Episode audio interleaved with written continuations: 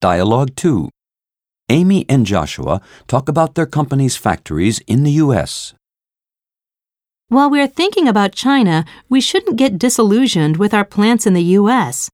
If we modernize and invest in automation where possible to reinforce production capacity, our plants will continue thriving and producing blockbuster products.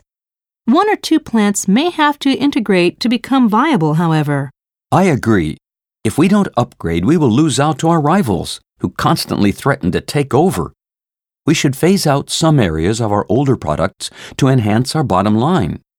We can withdraw some of the less popular items, but it would be premature to advocate major changes.